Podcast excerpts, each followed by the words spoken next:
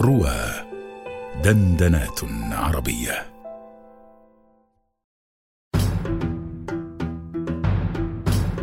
القصائد الرمضانية مع محمد حجاج على رواه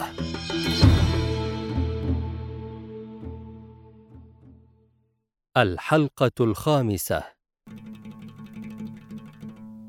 أبو زيد الفازازي القرطبي نزيل تلمسان شاعر له اشتغال بعلم الكلام والفقه كان شديدا على المبتدعة. استكتبه بعض أمراء عصره. ولد بقرطبة ومات بمراقش. له كتاب العشرات في المدائح النبوية والوسائل المتقبلة.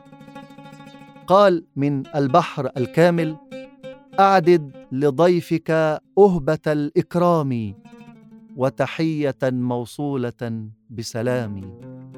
وتلقى أياما له ولياليا بصيام راعي ذمة وقيام.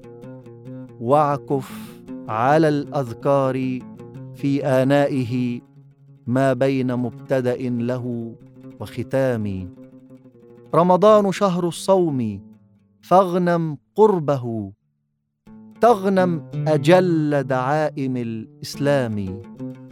إكليل مفرق دهره بل تاجه والدرة الوسطى لسلك العام.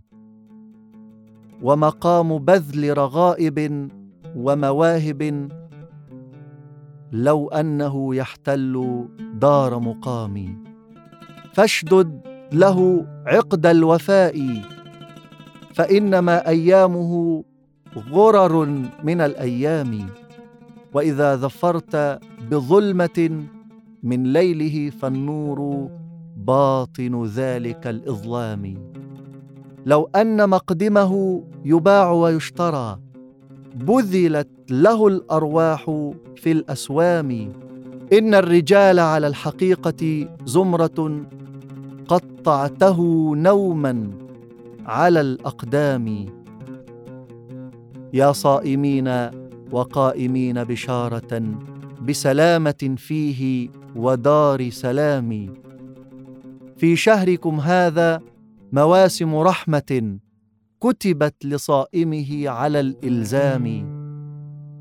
شتان بين القائمين بليله للخوف أو للشوق والنوام. صبروا قليلا فاستعاضوا راحة في دار خلد ناعم ودوام عجبا لمن وجد الشفاء لذنبه وأقام مرتكبا مع الآثام. من لم يعظه الموت وهو معاين لم ينتفع ابدا بنقل كلامي وإذا انقضى شهر الصيام ولم تتب فمن البعيد متاب باقي العام.